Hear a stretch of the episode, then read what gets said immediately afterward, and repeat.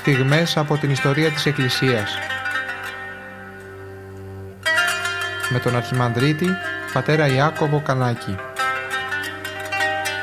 Πρωτοσύγγελο της Ιεράς Μητροπόλεως Γόρτινος και Μεγαλοπόλεως.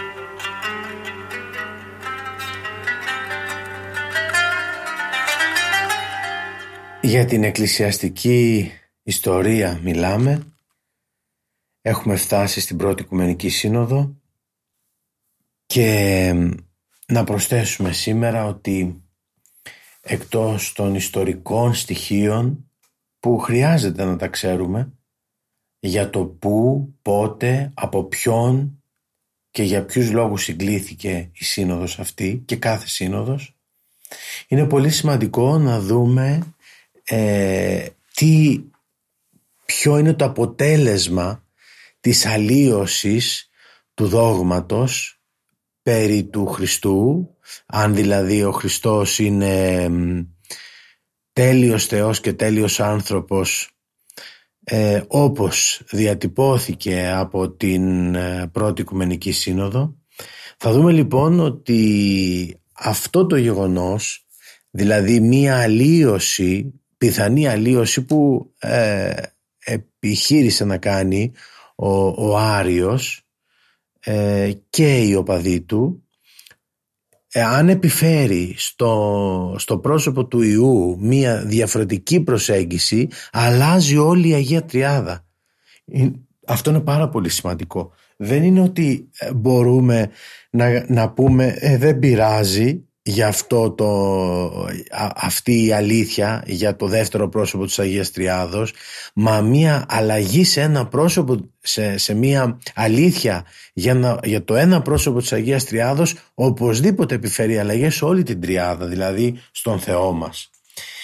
Έτσι λοιπόν θα μπούμε και θα δούμε ε, το τι ακριβώς είναι αυτό το ζήτημα της ενανθρωπίσεως το οποίο είναι το, το ζήτημα και το, το κυριότερο πάνω στο οποίο, στο οποίο αποφάνθηκαν οι πατέρες της πρώτης αυτής Οικουμενικής Συνόδου να πούμε ότι ε, και να συνεχίσουμε στον προηγούμενο συλλογισμό ότι το δόγμα σήμερα όταν οι άνθρωποι ακούνε δόγμα ότι αυτός είναι δογματικός με κάτι ε, παραπέμπει σε κάτι αρνητικό εδώ όμως το δόγμα είναι αγκονάρι, είναι βάση το δόγμα στην Εκκλησία είναι η βάση πάνω, στην οποία πάνω στα οποία θεμελιώνεται η Εκκλησία. Και το δόγμα διαμορφώνει και το ήθος της Εκκλησίας. Αυτό είναι επίσης πάρα πολύ σημαντικό. Δηλαδή ποιο είναι το ήθος, το ήθος; Ε, η, το δόγμα έχει να κάνει με την ε, καθημερινή ζωή ε, που ζει ο πιστός διαμορφώνει το ήθος του την, την, το περιβάλλον το πλαίσιο. Αυτό κάνει το δόγμα. Ε, και η ανανθρώπιση όπως είπαμε είναι, είναι πάρα πολύ σημαντικό γεγονός. Θα το δούμε και στη συνέχεια αυτό που θέλω να πω αλλά είναι πάρα πολύ σημαντικό γεγονός. Όλα ερμηνεύονται ενιαία υπό το πρίσμα αυτής της ανανθρώπισης. Η ανανθρώπιση είναι το ιδιαίτερο που έχουμε στην Ορθόδοξη πίστη μας. Με αυτόν τον τρόπο όπως το πιστεύουμε, ο Θεός γίνεται τέλειος, είναι τέλειος Θεός και τέλειος άνθρωπος. Και έχουμε ένωση τέλεια, τελεία αυτό των, αυτό των δύο φύσεων. Ε, άρα η, τα δόγματα δεν είναι κάποια, κάποιες απολυθωμένες αλήθειες οι, οποία, οι οποίες δεν αφορούν στο σήμερα. Τα ίδια δόγματα είναι τα οποία βιώνονται. Δεν είναι κάποια θεωρήματα των μαθηματικών, κάποια πορίσματα που υπάρχουν κάπου έτσι άειλα αλλά αυτά τα δόγματα γίνονται ζωή. Αυτό είναι το σημαντικό ότι το δόγμα είναι ζωή. Και αυτό το δόγμα ε, δεν έχει να κάνει με το παρελθόν. Γιατί αυτές οι αποφάσεις δεν έχουν κύρος μόνο για την εποχή που γράφτηκαν, οι αποφάσεις της Συνόδου, λέω, της πρώτης οικουμενικής που βρισκόμαστε, αλλά είναι αποφάσεις αιωνίου κύρος, εκύρους. Και έχουν μία αυθεντία. Το έχουμε πει αυτό, ότι εμείς δεν πιστεύουμε σε έναν άνθρωπο που αποφαίνεται και διατυπώνει το δόγμα. Εμείς πιστεύουμε στο συνοδικό σύστημα. Όταν όλοι μαζί οι ιεράρχες προσευχηθούν, συζητήσουν, επιχειρηματολογήσουν το πόρισμα, το αποτέλεσμα, το δόγμα, ξέρουμε ότι είναι ε, από το Θεό. Η επιφύτηση του Αγίου Πνεύματος είναι αυτή η οποία έφερε αυτό το δόγμα, ενήργησε και έχουμε αυτή την διατύπωση της αλήθειας για το συγκεκριμένο θέμα τώρα εν προκειμένου περί της ανθρωπίσεως. Να πούμε επίσης ότι το ζήτημα αυτό της ανθρωπίσεως ασφαλώς έχει διατυπωθεί ε, από τους προφήτες στην Παλαιά Διαθήκη όμως ε, και στην Καινή Διαθήκη κυρίως έχουμε σαφή διατύπωση περί αυτού. Μεγάλο, μεγάλο βοήθημα στα χέρια μας είναι η εισήγηση του, κυρίου, του καθηγητού κυρίου Σταύρου Γιαγκάζογλου ε, Συμβούλου του Υπουργείου Πολιτισμού και Παιδείας Διευθυντού του Περιοδικού Θεολογία ε, ο οποίος ε, στο συνέδριο της Ιεράς Μητροπόλεως Δημητριάδος και Αλμυρού ε, εξεφώνησε ε, την ε, εισήγησή του το δόγμα της Αγίας Τριάδος και η σημασία του στην πίστη και στη ζωή της Εκκλησίας. Ε, είναι ένα πολύ σημαντικό κείμενο με μεγάλη επιτυχία δομημένο και διαμορφωμένο και στα χέρια τα δικά μας αυτήν την στιγμή είναι ένας πολύτιμος οδηγός, ένα πολύτιμο εγχειρίδιο. Αναφέρει λοιπόν ο καθηγητής έχει ένα υποκεφάλαιο που λέει ότι ο Χριστός φανερώνει την Αγία Τριάδα. Είπαμε ότι ο Χριστός, το δεύτερο πρόσωπο της Αγίας Τριάδος, κάνει φανερή την Αγία Τριάδα. Που το κάνει, το έχουμε δει στα Θεοφάνεια, για παράδειγμα.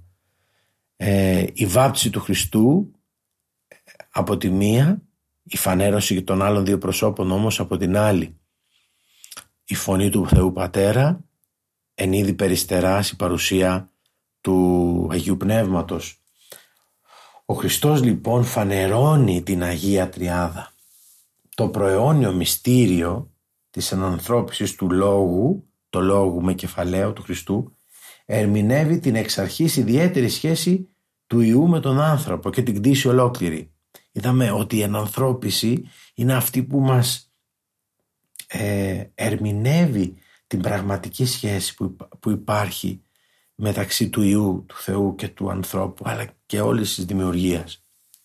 Η ανανθρώπιση ως η άμεση ένωση της ανθρώπινης με τη Θεία Φύση στο πρόσωπο του Χριστού ταυτίζεται με τη σωτηρία του ανθρώπου και έχει ως αποτέλεσμα τη δυνατότητα άμεσης σχέσης με τον φανερούμενο Θεό ως τριάδα προσώπων. Στο πρόσωπο του και στο έργο του ενσάρκου Ιού και Λόγου του Θεού, ο οποίος ενεργοποίησε την κοινή θέληση της Τριάδος για τη σωτηρία του ανθρώπου, ολοκληρώνεται η Θεία Οικονομία. Ακούστε μια σημαντική διατύπωση. Δίχως την προσωπική αυτή έλευση του Θεού δεν θα ήταν δυνατό στο κτιστό άνθρωπο και μάλιστα μετά την πτώση την αποτυχία του Αδάμ να προσεγγίσει και να μετάσχει στο μυστήριο της Τριάδος των θείων προσώπων. Ό,τι γνωρίζουμε για την Αγία Τριάδα το γνωρίζουμε διαμέσω της ενανθρωπίσεως του Ιού και Λόγου. Η ενανθρώπιση είναι η κατεξοχήν θεοφάνεια της Αγίας Τριάδος. Όλο το μυστήριο της οικονομίας του Χριστού συγκεφαλαιώνεται στο γεγονός ότι ο Θεός είναι ένας και συνάμα τρία πρόσωπα του Πατρός, του Ιού και του Αγίου Πνεύματος. Με την ενανθρώπιση του Χριστού ο ζωντανός και αληθινός Θεός γνωρίζεται πλέον ως η Αγία Τριάδα των Θείων Υποστάσεων. Αυτό που είπαμε πριν ότι γίνεται πολύ φανερό με την, ε, την ώρα της βαπτίσεως του Χριστού στον Ιορδάνη. Συνεχίζει ο καθηγητής λέγοντας «Το δίλημα της προέλευσης του Ιού από την κτιστή δημιουργία ή από την άκτιστη θεότητα θα ταλανίσει την Εκκλησία κατά το 2ο, 3ο και το 4ο αιώνα. Είναι αυτό που λέμε ο μονοφυσιτισμός. Ήταν Θεός μόνο, ήταν άνθρωπος μόνο. Αν ο Υιός είναι κτίσμα ή αν προέρχεται απευθείας από τη φύση του Θεού, θα αποτελέσει το μέγα ερώτημα που θα υποχρεώσει την Εκκλησία να προσδιορίσει την πίστη της στην πρώτη Οικουμενική Σύνοδο. Αυτό κατά βάση είναι το σημαντικό ερώτημα στο οποίο ήταν αναγκαίο να συγκληθεί η Σύνοδος και να δώσει απάντηση. Απάντηση στον Άριο. Η αίρεση του Αρίου και η θεολογία του Μεγάλου Αθανασίου θα οδηγήσουν την Εκκλησία να διατυπώσει την πίστη της ότι ο Υιός είναι Θεός και η Αγία Τριάδα είναι ανεξάρτητη από τη δημιουργία των κτιστών όντων. Κατά αυτόν τον τρόπο η Εκκλησία προέβη στη διατύπωση του συμβόλου της πίστεώς της, τονίζοντας τα εξής, ιδιαίτερα ως προς το δεύτερο πρόσωπο της Αγίας Τριάδος. «Και εις έναν Κύριον Ιησούν Χριστόν, τον Υιόν του Θεού τον μονογενή, τον εκ του Πατρός γεννηθέντα προπάντων των αιώνων. Φως εκ φωτός Θεών αληθινών, εκ Θεού αληθινού, γεννηθέντα, ου ποιηθέντα, απάντηση στον Άριο. Ομοούσιον το πατρί, δίου τα πάντα εγένετο. Θα σας πω όμως στο σημείο αυτό και με τη βοήθεια του κειμένου του καθηγητού ότι αυτό που και αρχικά είπα ότι το δόγμα είναι αυτό το οποίο το δόγμα της ενανθρωπίσεως η αλήθεια αυτή της ενανθρωπίσεως του Χριστού είναι αυτό που φτιάχνει ουσιαστικά τις σχέσεις του ανθρώπου με τον Θεό, του ανθρώπου με τον εαυτό του και του ανθρώπου με τον πλησίον. Θα δούμε λοιπόν ότι μέσα από την αλήθεια της ανθρωπίσεως όπως διατυπώνεται από το δόγμα ε, θα δούμε πώς δίνεται μία νέα προοπτική στον άνθρωπο. Ξέρουμε την πρώτη ατυχή αυτή τη στιγμή, άτυχη αυτή τη στιγμή ε, της πτώσεως. Εδώ με την ανανθρώπιση έρχεται ο άνθρωπος και σηκώνεται πάλι, ανασταίνεται. Τη λύση του δράματος και του αδιεξόδου της χτιστής ύπαρξης μέσα στην αναγκαιότητα της φθοράς και του θανάτου που έφερε η πτώση παρέχει ο ίδιος ο Θεός. Η παρέμβασή του στην ανθρώπινη τραγωδία πραγματοποιείται με πλήρη ελευθερία. Δίχως να συντρίψει ή να εξουδενώσει την ελευθερία και την ακαιρεότητα του ανθρώπου.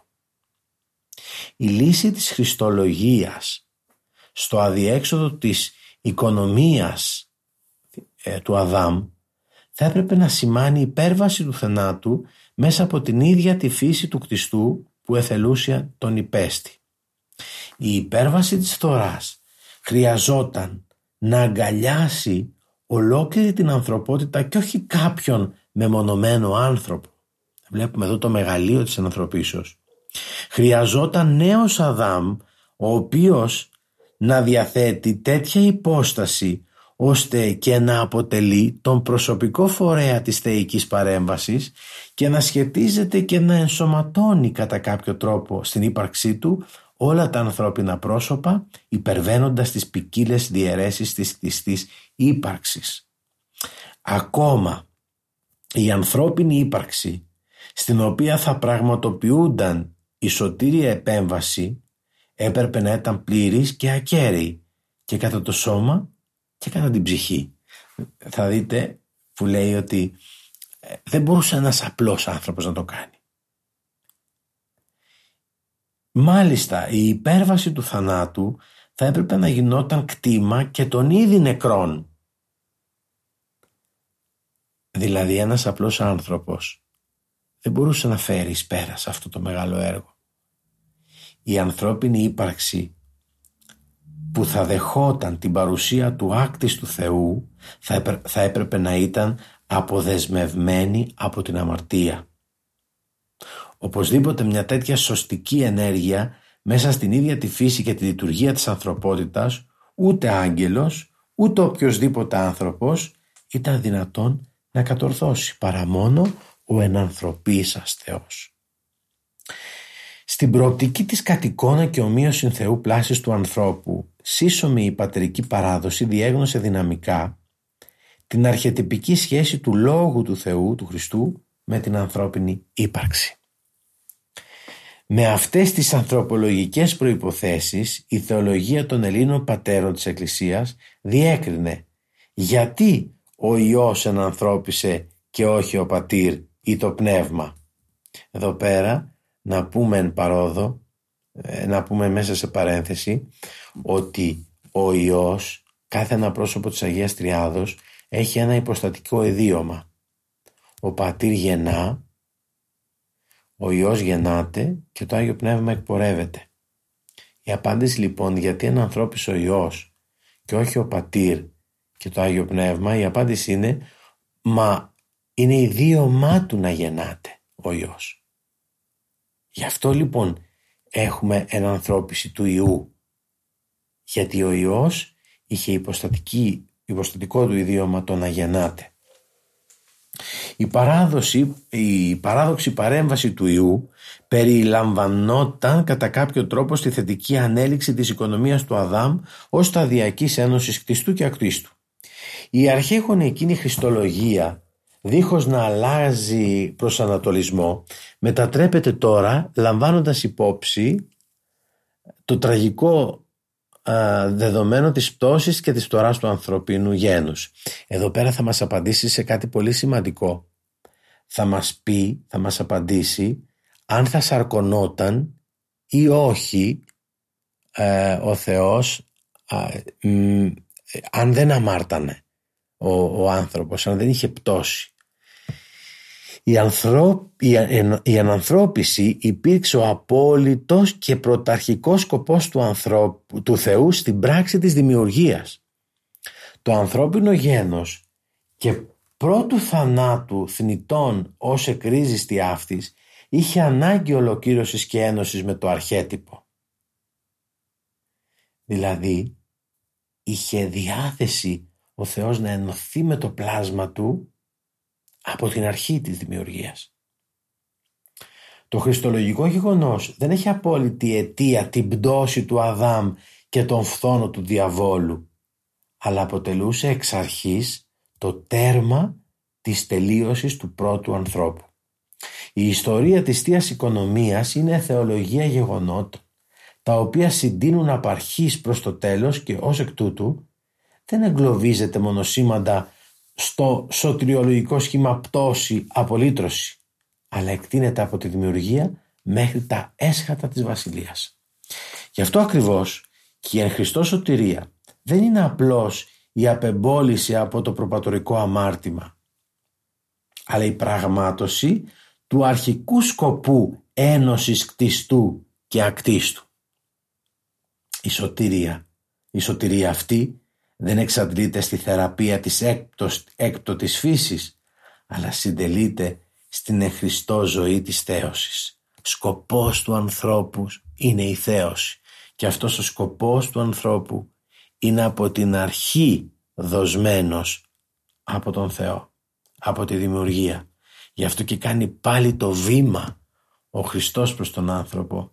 Αυτή, αυτή η ενανθρώπιση είναι η κίνηση πάλι του Θεού να βρει τον άνθρωπο και να το γεμίσει από τη χάρη και από τη χαρά.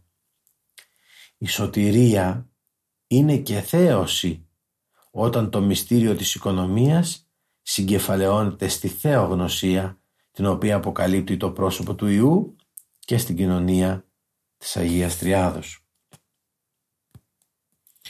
Να πούμε επίσης ότι το δόγμα ε, αυτό που προκύπτει από την πρώτη Οικουμενική Σύνοδο την οποία μελετάμε είπαμε ότι έχει σχέση με τα άλλα πρόσωπα.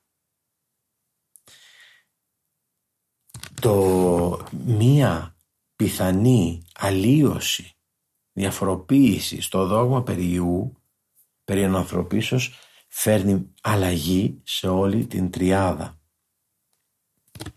Να πούμε επίσης ότι δεν φέρνει αλλαγή μόνο στην τριάδα αλλά φέρνει αλλαγή και στην ίδια αυτήν την ουσία της Εκκλησίας.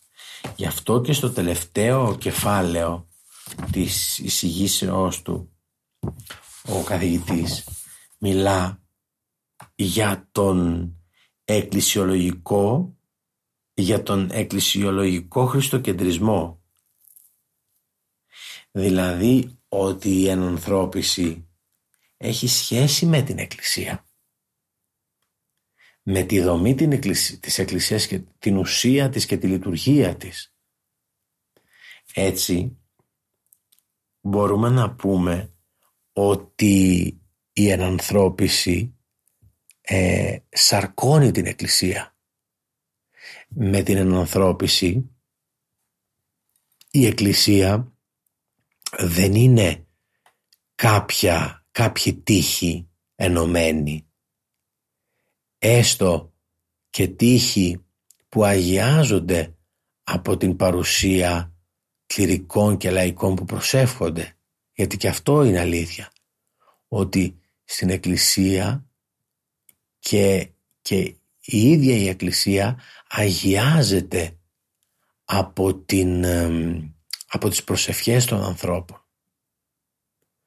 Αφού με τις προσευχές κατέρχεται το Άγιο Πνεύμα και οι προσευχές ανεβαίνουν προς τον ουρανό αυτή η, η δυναμική σχέση που ενεργείται μέσα στους ναούς κάνει, αγιάζει και τον ίδιο τον τόπο της λατρείας. Αλλά το ζήτημα, το, το μήνυμα, η αλήθεια της ανθρωπίσεως του Χριστού κάνει κάτι ακόμα πιο δυνατό.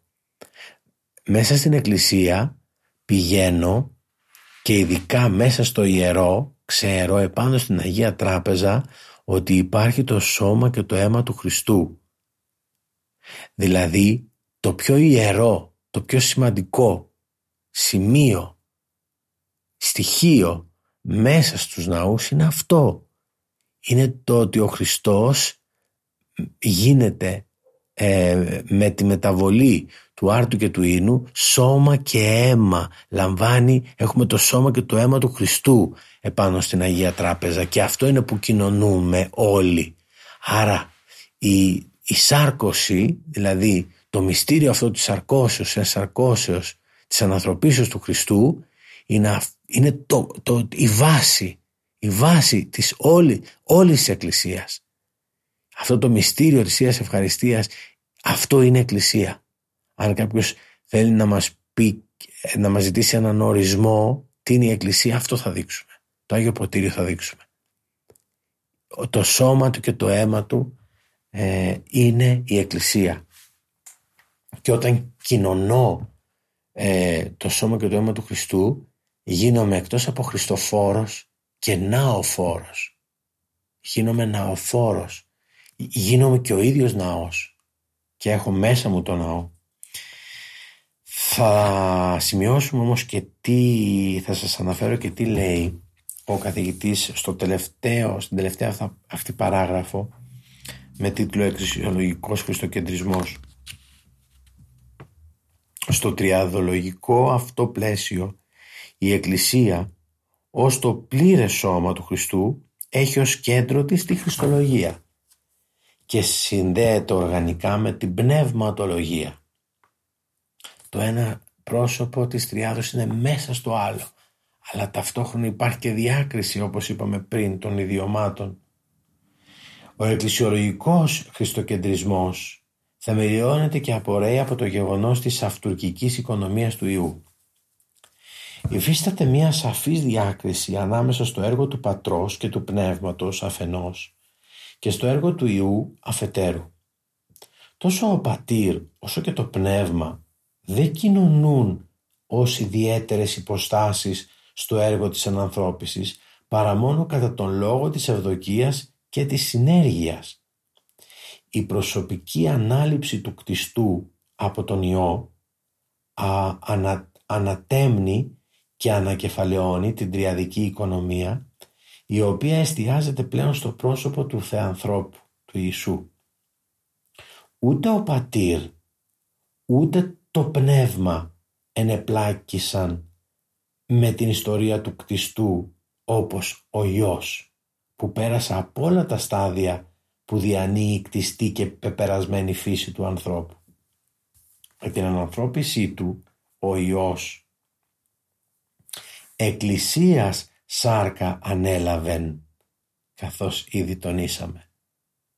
Η Θεία Οικονομία έγινε συνώνυμη με το έργο του Χριστού γιατί επιπλέον συμμετέχει εν υποστάτος και η ανθρωπότητα την οποία προσέλαβε το δεύτερο πρόσωπο της Αγίας Τριάδος. Τα στάδια της επιγής οικονομίας του Χριστού δεν συνιστούν μόνο αλλεπάλληλες και αλληλοπεριχωρούμενες ιδρυτικές πράξεις Εκκλησίας, αλλά και τις διάφορες όπισης της εκκλησιολογίας.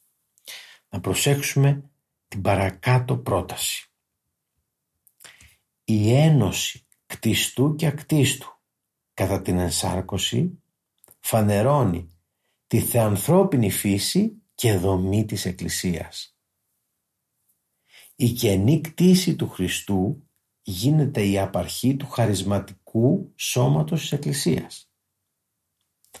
Αν και η πρωτοβουλία της θέωσης ανήκει στην ελεύθερη ευδοκία του Τριαδικού Θεού, η ελεύθερη και ενεργητική συμμετοχή της ανθρωπότητας στο πρόσωπο της Μαρίας, της Παναγίας, αποτελεί τον όρο και την εκκλησιολογική προοπτική της ανθρώπινης ελευθερίας και συνεργίας. Η βάπτιση και διδασκαλία του Χριστού είναι η λόγο και έργο θεοφάνεια που υποδεικνύει την υπαρξιακή και χαρισματική ένταξη στο σώμα της Εκκλησίας και αναδεικνύει την πίστη της ως λόγος ζωής αιωνίου. Ο Σταυρός του Χριστού είναι για την Εκκλησία η οδυνηρή εμπειρία της φθοράς και του θανάτου. Η Εκκλησία βιώνει μέσα στην ιστορική της πορεία τα πλήγματα του κακού.